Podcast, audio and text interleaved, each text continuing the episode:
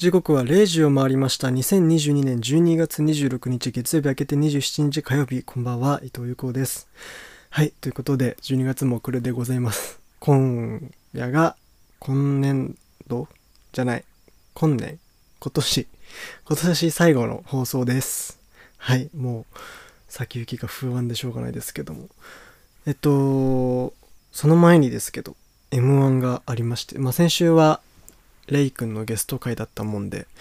あんまりね、そういう、何て言うんですか、いわゆる時事的な話は全くできてないんですけども、M1 がありまして、最高でした。僕個人的には。すごく楽しくって。まあ、昔から父親と2人でってわけじゃなく、まあ家族でリビングで見てる中に、まあ妹とかもみんな見に入ってくるって感じなんですけど、うん、久しぶりにその感覚というか、まあ久々に帰国してからの M1 は初めてだったので、去年は向こうで見てた。まあ生で見れてないから YouTube で上がったやつを見てたって感じだったんですけど公式でね。そう。でその今を見てさいやーなんかもうもちろんそのもう7000いくつだっけの組の中のもうトップ10だわけだからもうほんと全国えりすぐりのトップ10なわけでもちろん最強だしみんなすごいっていうのは分かった上でそこでもやっぱり順位をつけてその年のチャンピオンをつける決めるっていう大会だから。なんだろう。全国10位にもかかわらずまるで全ての最下位かのように扱われてしまう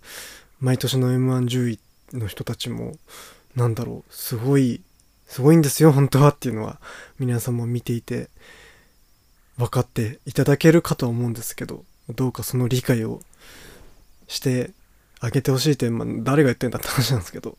まあそんなこともありながらさやかとウエストランドとロンコートダディかなが最後決勝3組に上がってそっからまあ3人ずつね3位のウエストランドからでしたよね。メタ披露してで最後新社員新社員って言っちゃった。審査員の投票で決まるっていう形であったんですけど、まあ、結果はウエストランドが優勝っていうことでもうまあやっぱりですよね。まあいろいろそのやっぱりこの毎年毎年こういう大会 M1 に関わらずスポーツでも音楽でも音楽っていう高いはないかもしれないけどねコンテストの後っていうのはやっぱりその優勝に対して賛否っていうのは必ず出ますから。うん必ず出ますから。まあその上でねあの彼らの漫才の形がどうだとかもうそんなこと言い出したらもうキリがないのでだしそんなね同じテンプレートの上でじゃあ競いましょうっつったって面白くないんだからやっぱこういう替え玉っていうようなものが出てきてもともとあったはあったんですけどその人たちがこうスポットライト浴びてトロフィーもらってっていうことがあってもやっぱその日のコンディションとかその日の爆発力でやっぱり一発勝負の本番な大会は決まると思うのでうんあの文句なしだというふうに思いますおめでとうございますということでえー、そしてもう一つその同じ日の深夜ありましたワールドカップ決勝戦ね。うん、いろいろありまして。で、その前に、えっと、この番組では準決勝のことも話せてないんですけど、アルゼンチン対クロアチアの準決勝があって、えー、それが3対0。で、アルゼンチンの勝利で、この試合もまあ見てて、割とワンサイドに見えるし、実際そうでもあったけど、クロアチア自体もまあ奮闘はしてたが、やっぱりその大会通して7試合ぐらい確かあるよね。7試合8試合ないか。7試合ぐらいだと思うんですけどその中でやっぱり大体メンバーを変えてこなかったこそからこその何て言うんですかね。まあなんかすごく単純な疲労だったり直接的なこう、ね、疲れみたいのが見えてたのかなっていうまあ先入観もありますけどまあそういうこともあったんじゃないかなみたいな。ただそれでもクロアチアねモドリッチ率いるクロアチアはそのまま2大会連続メダルを持って帰るっていう前回2位で今回3位っていう形でめちゃめちゃうんなんだろうサッカー大国ではないというかやっぱり小国まあ、サッカーもちろん強いですけど何て言うんですか、ね、歴史上ずっと強かったっていうイメージではないのでやっぱりそういうねものが2年2年ん？2回連続2大会連続で続くとやっぱりすごい何て言うんでしょう称賛というかわあすごいねっていう気持ちも出てきますし違う山ではフランス対モロッコの2-0のゲームがあって最後までモロッコを抗って頑張ってたんですけどやっぱりフランスの守備の、まあ、守備めちゃめちゃ良かったわけじゃないと思うんですけどそれでもやっぱりねあれだけ失点をしてこなかったモロッコが牙城を崩されて2-0っていう形でまあそれでもうんまあここに来た時点でアフリカ勢だったりこういうモロッコという国自体には初めてベスト4に来たっていうことでうんまあいいんじゃないですかっていう僕的には。4位まあもちろんここまで来たらメダル持って帰りたかったなっていうのはあると思うんですけど。でまあ3位決定戦があってクロアチア対モロッコで、まあ、今言っちゃいましたけどクロアチアが2-1で勝ってでまあ3位で帰るってことで、まあ、モロッコ4位でやったんですけど、まあ、この試合自体はまあ面白いは面白かった。すごくなんかスーパーゴールみたいなのも見れたし面白くて。ただやっぱねその次の日にあった決勝戦の 試合が本当にすごかったからもう何て言うんでしょう。あのいろんな確率を考えてみてあの決勝戦がてかまああの試合がこのワールドカップ決勝このカードで起きる。でこのメンバーで起きるっていうのが本当にもうその生きててないんじゃないのっていう。まあメンバーに関しては当たり前なんですけどそれでもやっぱりあの白熱と盛り上がりが何て言うんでしょうね。決勝っていうワールドカップ世界大会の決勝っていう場面でああいう展開の試合が起こるっていうのはもう本当稀に見るというか僕たちがこう生きてる中でもう一回はないだろうっていうぐらいのうん何て言うんですかね。すごくプレシャスなゲームだったと思うので、ね、見てない方ももちろんいると思うんです。サッカーが興味ないのにみんなサッカーの話して何なのっていうのももちろん分かります。それは本当に分かります。野球に対しては僕もそうですし何なのっていう時もあるのは分かるんですけどそれでもハイライトでもいいから見てみてください。サッカーのルール分かんなくても基本上がれるはずです。本当に。あのー、ね展開としては最初 PK かな。でアルゼンチンが決めてでその後追加点を前半のうちに確か決めるんですよ。でその後フランスが PK 取ってバッペが決めてそのまま2分後ぐらいに流れでバッペの神ゴールがあってでその後延長戦までもつれ込んででこぼれ球にメッシが決めて3-2になってこれでこのまま優勝かってところで、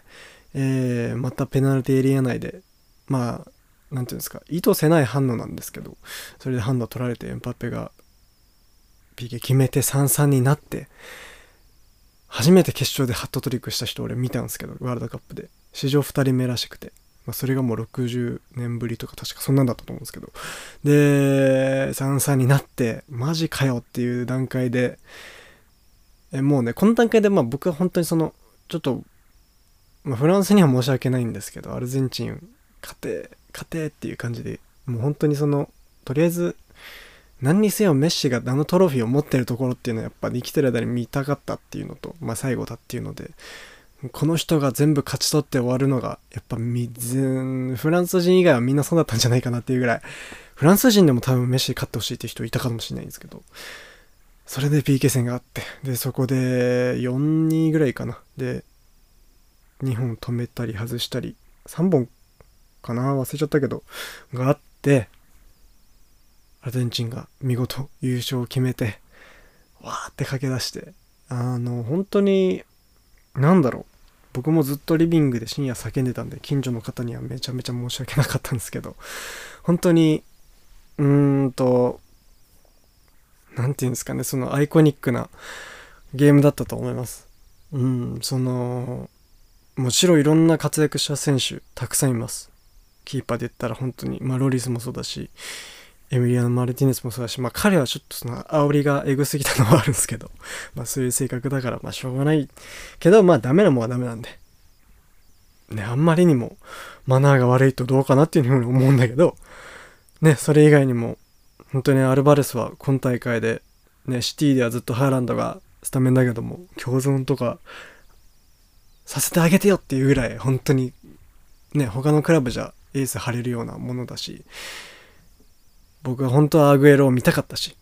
うん。アグレいたしね見に来てたしサポーターサポーター公式サポーターみたいな感じらしいんですけどうんいろいろフランス側もよくってただそれに関して決勝に関してはフランスが本当にそのうんとコンディションっていう面でどうなんだろうっていう部分は見ててまあ最初になんかそのちょっと体調不良があってみたいなニュースも2日前ぐらいあったんでうんまあそれはどうなのか否か分かんないですけどそれでもまあやっぱコンディション持ってくるのでさえもやっぱ勝負の上ではね 必要な部分なのでしょうがないっていうのと前半に2枚変えたりとか、まあ、いろんなフランスの監督側も考えながら対応していった上でまあ偶発的にかもしんないしその戦術がはまった上でなのかもわからないけども後半で早々に2点返してっていう展開があったからこそ盛り上がった試合でもあるし。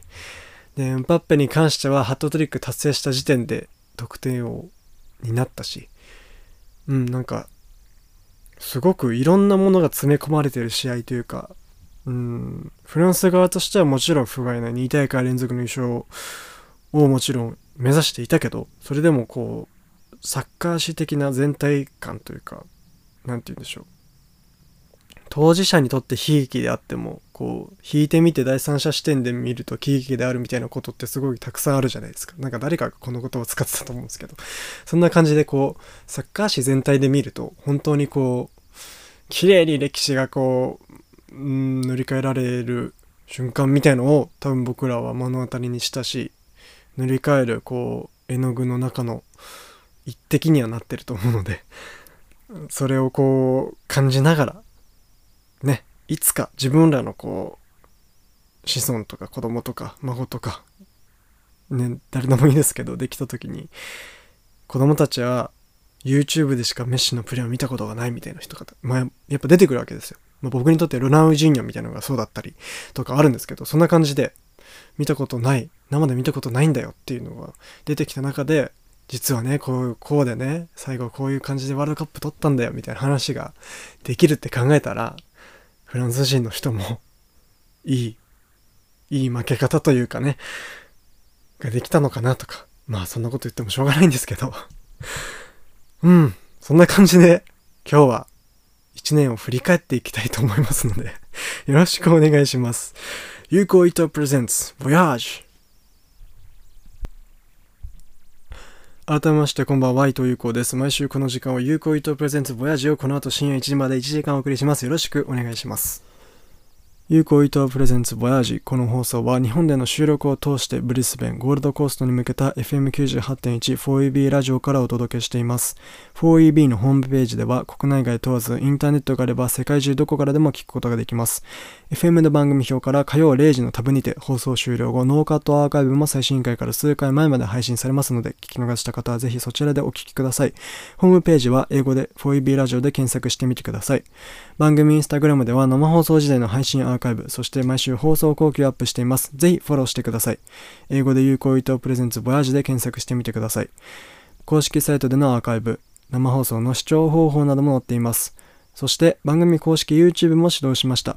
現在すでにホームページでは配信されてないものから最新回までポッドキャスト版アーカイブを随時アップしていきます。チャンネル名はボヤージザポッドキャストです。アーカイブの視聴やチャンネル登録もよろしくお願いします。同じく Spotify などでも順次アーカイブ配信をしていきます。有効意図プレゼンツボヤージュで検索してみてください。そしてこの番組では留学においての質問や放送を聞いてのリアクションメールを何でも募集します。メールアドレスは voyagecast21.gmail.com voyagecast21.gmail.com までお送りください。はい、ということでオープニング長くなっちゃったんですけども、第34回ということで、えー、2022年年内最後の放送回ということになります。えー、前回はレイ君を小学校からの友人の彼をお送りお招きして一緒にお送りしたんですけど個人的にはこう割と思ったよりいいハマり具合というかいい回になったなというふうに思いますすごくこうお互いの話からレイ自身のこととかうんまあこうゲストとしてちゃんと扱えたのかなみたいな部分まあちょっと友達トークになりすぎた部分もあると思うんですけどまあそんな思いもありっていうまあ音楽の話をよくするんですけどそんな彼と普段話してるような内容で話せたかなみたいな、そんな感じでございます。はい。そしてですね、えー、まあ今夜は、まあさっきオープニングとかでも多分話したと思うんですけど、4月から始まりました、この当番組ね、年内最後の放送ということで、まあ、また来年に向けて踏み出していけるように、こう、今夜はラジオを通して、このラジオを通してこう1年を振り返ってみたいなというふうに思いますので、こう、ね、自分で軽く年表みたいなの作ってきたんで、それを参考にしながらお送りしたいと思いますので、えー、よろしくお願いします。ということで、今夜の1曲目参りましょう。お聴きください。ACDC Highway to Hell。Yuko Ito presents Voyage.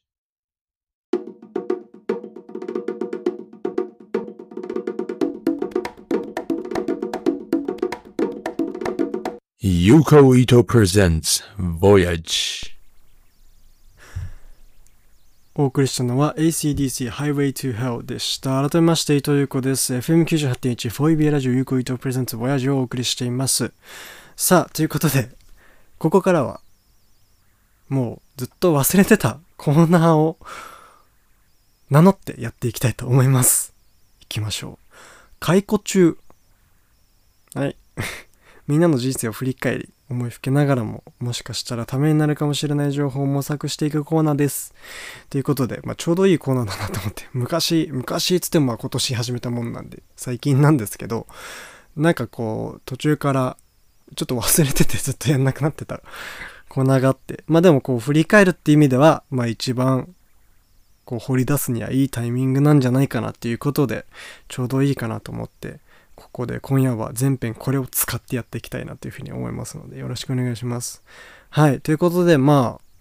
本当はこの最初の曲後のブロックだけゲストで曽谷さんを呼ぼうかななんていうふうに思ってたんですけども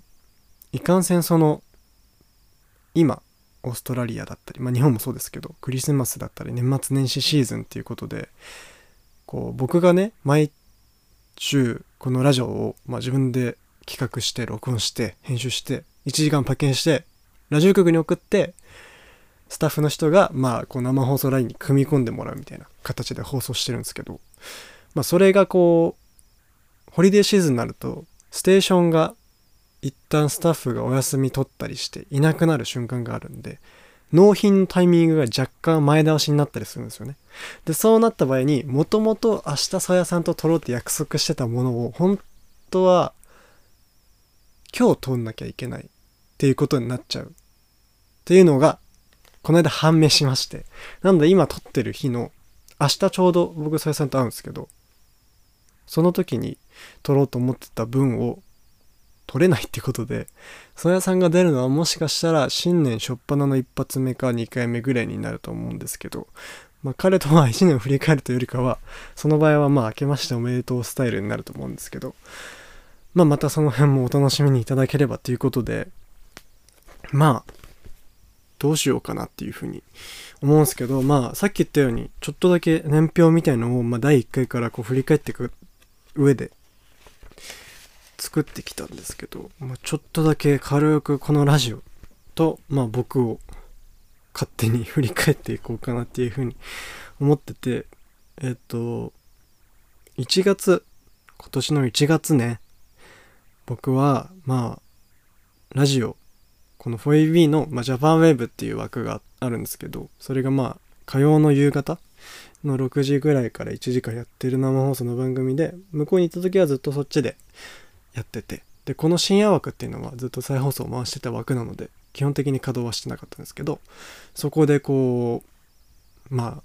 ボランティアとして去年ね去年の秋頃ぐらいから日本でいう秋頃ぐらいから参加させてもらっててそこでこう自分の好きなラジオっていうものを体験するっていう名目で僕はずっと自分の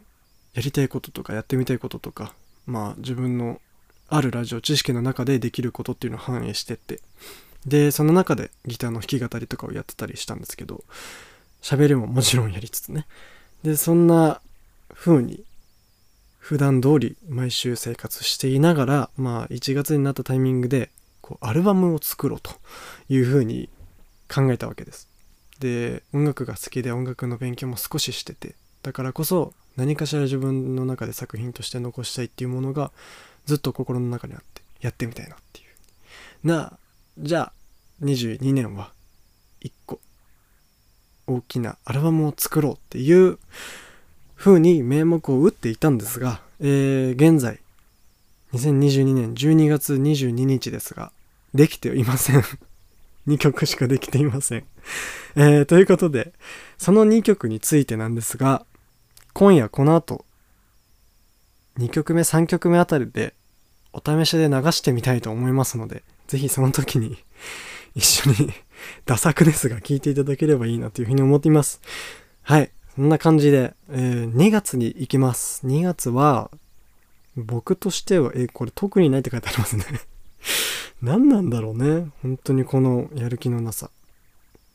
2月、あ、でも2月にこう日本にちょっと帰るかもしれないみたいなのがこう出始めたんだね、話の中で。そう。で、3月はもう仕事ばっかり、バイトばっかりって感じですね。その働いてたカレー屋さんでもう週5ぐらいでずっと働いてお金貯めてた時期が3月で、で、4月が、えっと、オーストラリアラストの月になってます。で、まあ高校から僕は行ってるんで、その高校の時の友達とか、まあ、大学に入ってからも出会った人と、まあ、連絡取りまくって会いまくるっていうのをずっとやってて、で、毎日のように誰かと会ったり、来てもらったうちに会ったりとかしながら、ここです。4月18日に、この番組、ボヤージの第1回がスタートします。はい。そして第2回がその次週で、マイキ君とりょう君という僕の大好きな一緒に住んでた2人がゲストに来てもらって放送するっていう。この2回までが実はスタジオからの生放送なんですね。僕がずっとオーストラリアにいたから。そして5月に入ってようやく5、6年ぶりの日本への完全帰国を果たし、そこからは今のスタイルになるわけですよ。まあこの番組自体はこう、ね、さっきも言いましたけど、自分で企画して台本書いて、台本つっても単語だけですけど、バーって書いて、時間の計算して曲作っ、曲を、時間計算して、何かけようかなとか決めて、いろいろ表を作って、録音して編集してパッケージしてっていうのをやっていくスタイルがここら辺で確立されてどんどん今に至るっていう感じなんですけど。この5月に、まあ、一気に来てもらってたね京都に行って。で僕の高校の時の友達ね。で宗谷さんっていう、まあ、さっきも話出ましたけど僕の語学学校時代の友達で。宗谷さんはもうめちゃめちゃ出てくれてる。それが出てくれて6月に行ってたら第7回があるんですけどその第7回の放送で初めてこの番組宛てにメールが来たんです。で今もその方が聞いてくれてるかはわからないしすごい変なことばっかりやってる。ね面白いわけがないような番組をね作ってるんで自分の中で楽しいみたいな基準で作ってるんでついてきていただいてるかはわからないんですけどもしその方が聞いてくれてるならめちゃめちゃ嬉しいしこの初メールがあったからこそ今まで続いてるって言っても本当に過言じゃないぐらい嬉しかったのでまあ言ってしまえばそれ以降今に至るまで全く来てはいないです。誰からも。なのでそれができるようになる来るようになるっていうのがまあ来年からの目標にはなるんですけど、うん、めちゃめちゃ嬉しかったりとかあと初めて弾き語りをした回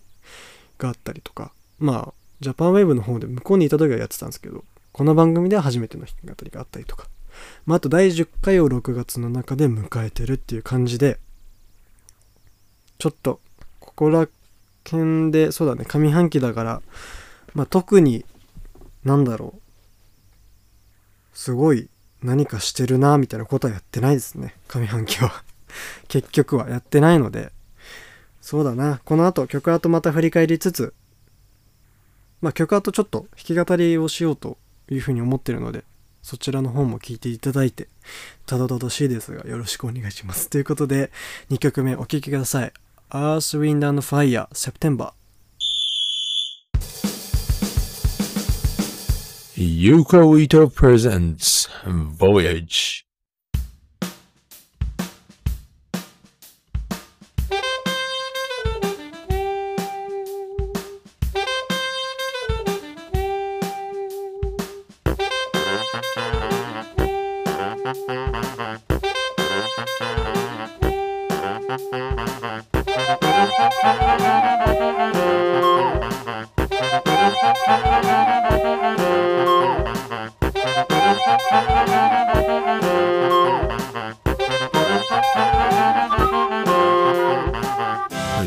Ito presents Voyage. お送りしたのは Earth, Wind and Fire セプテンバーでした。改めまして、伊藤子ですということで、今夜は1年を振り返っているところなんですが、えー年末ということで、また何かできたらなっていう感じで思ってるので、えー今急遽深夜ビートを準備して作って、星野源さんのキッズをカバーしてみたいと思います。Yuko Ito presents Voyage. はい、ということで、いかがでしたでしょうか？ちょっと、まだちゃんと聞き直してないのであれなんですけど、まあ、今パッとビート聞いた感じで作って、パッとギターで録音したので、めちゃめちゃコード間違ってたりとか、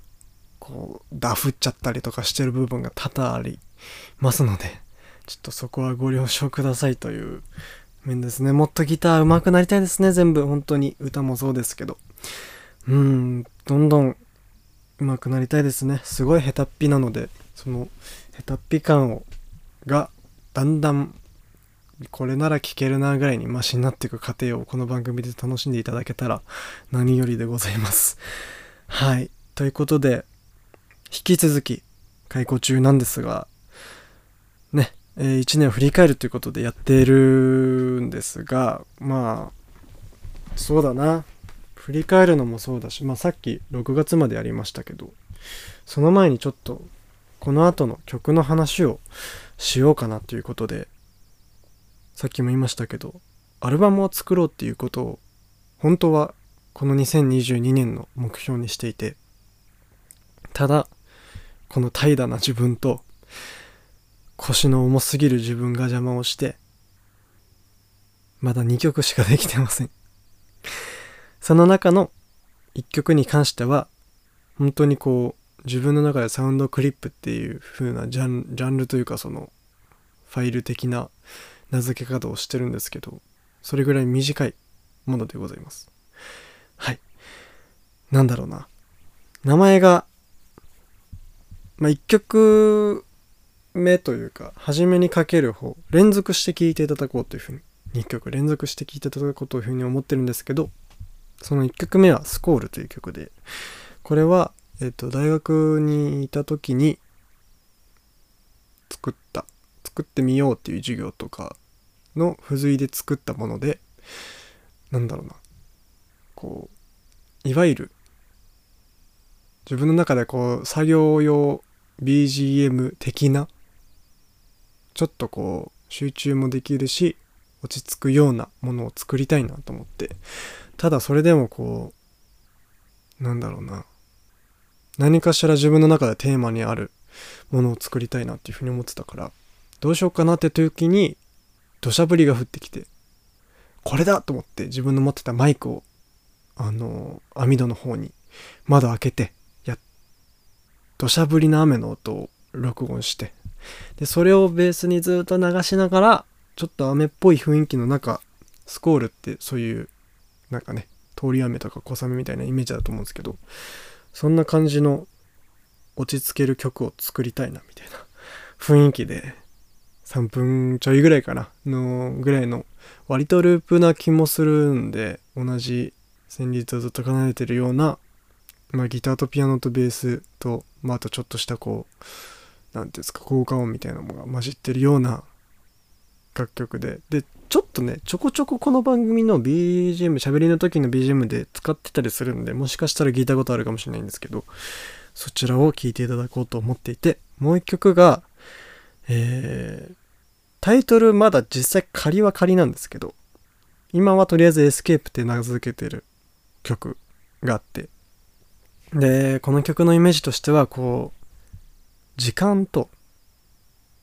その中のこう空間みたいな場所にいる誰か自分でもいいし第三者でもいいんですけど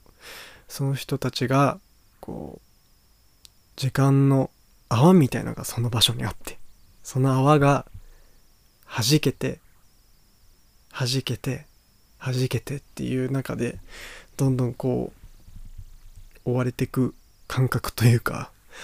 時間に追われたりとか現実に引き戻されたりとかする瞬間みたいなものを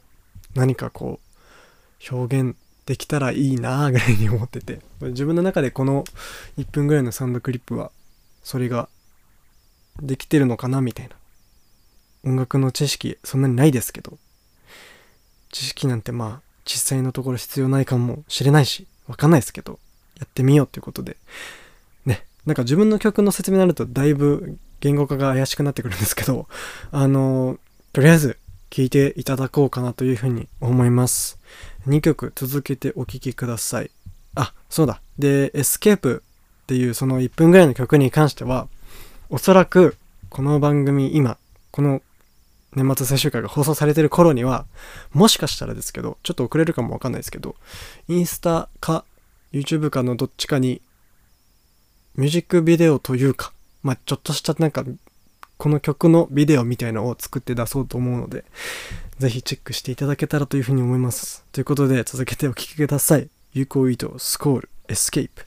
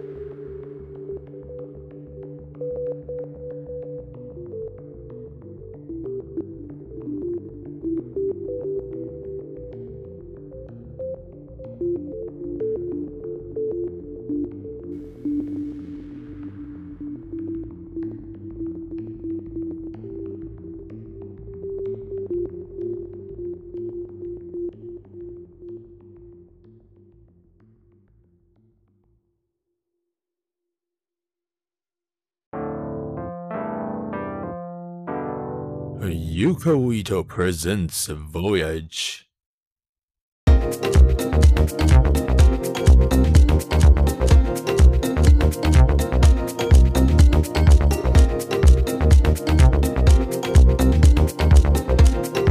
コイトプレゼンツ Voyage.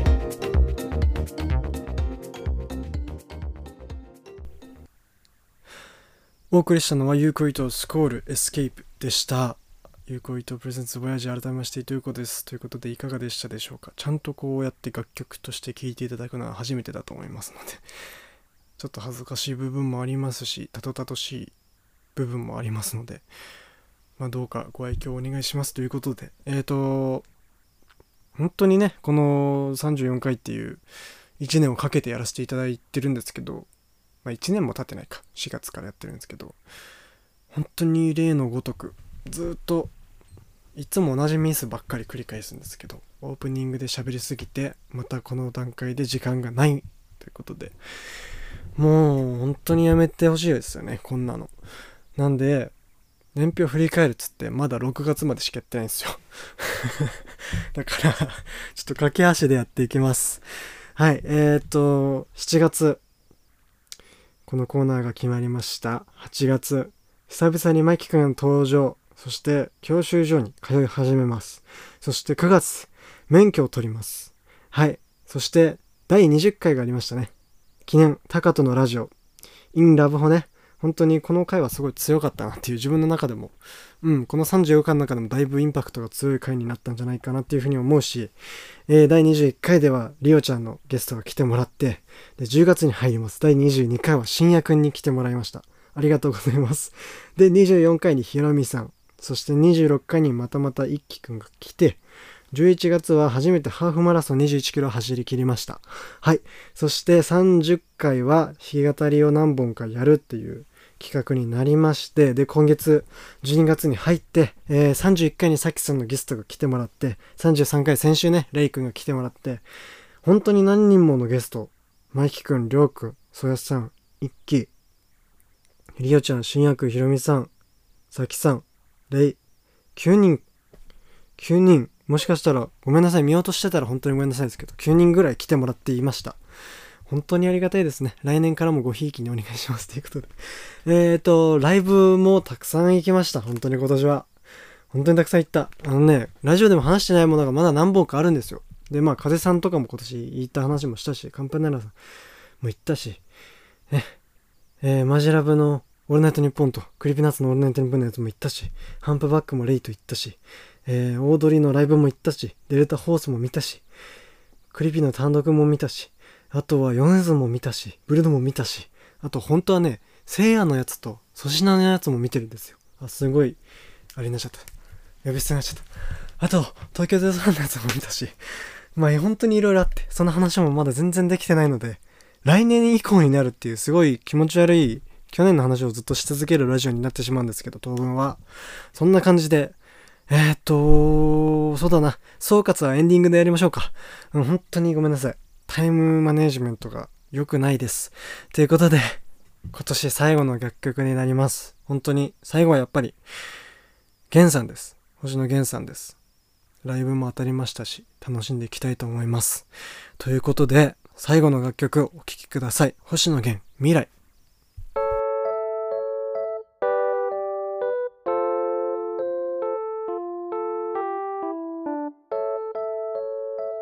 Yuko Ito presents Voyage.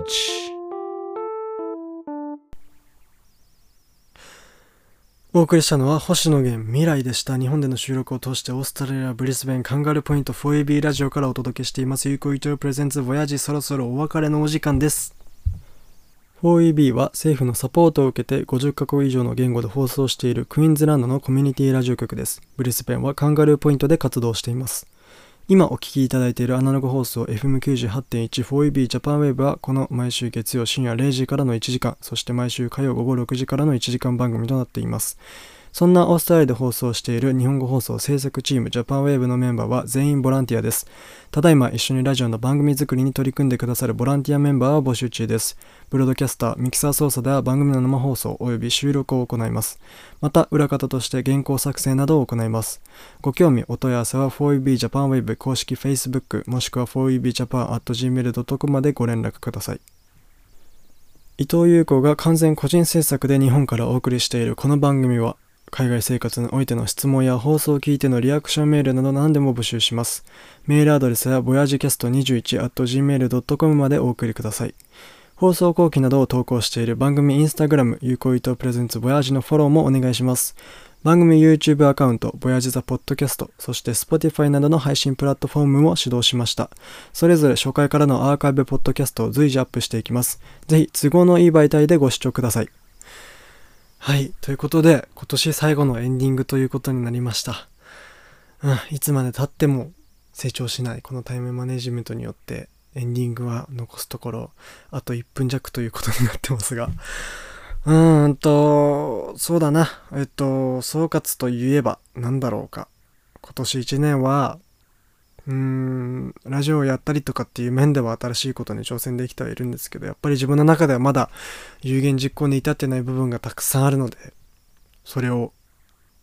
やっていけなかったことは後悔ですし、まあ、あとはそうだな。こう、ゲストに来てもらう人たちが本当にたくさんいて、その中でもこう、すごく投げやりな質問をしてしまったりとか、自分の中でゲストとして扱えていないなっていう部分を放送を聞いて高々った部分があるので、それは来年以降気をつけて、ゲストをゲストとして立たせ、立たせられるように、今また噛みましたけども、やっていただき、やっていよう、生きればなっていうふうに思います。もうやだ。うん、えっと、そうだな、来年は本当にもっと頑張りますし、うん、たくさん、たくさん、いろんな新しいことして、ラジオ以外も挑戦していけたらなというふうに思います。さあ、ということで、次回は来週2023年1月2日からね、放送予定です。年明け早々、初っ端からやっていきたいと、飛ばしていきたいと思いますので、どうかよろしくお願いします。ということで、今年もお聴きいただきありがとうございました。ここまでのお相手は伊藤優子でした。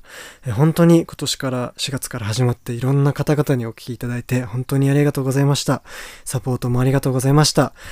来年からもギア上げて本当に頑張ってやっていきたいと思います。楽しんでやっていきます。良いお年を。また来年お会いしましょう。バイバーイ。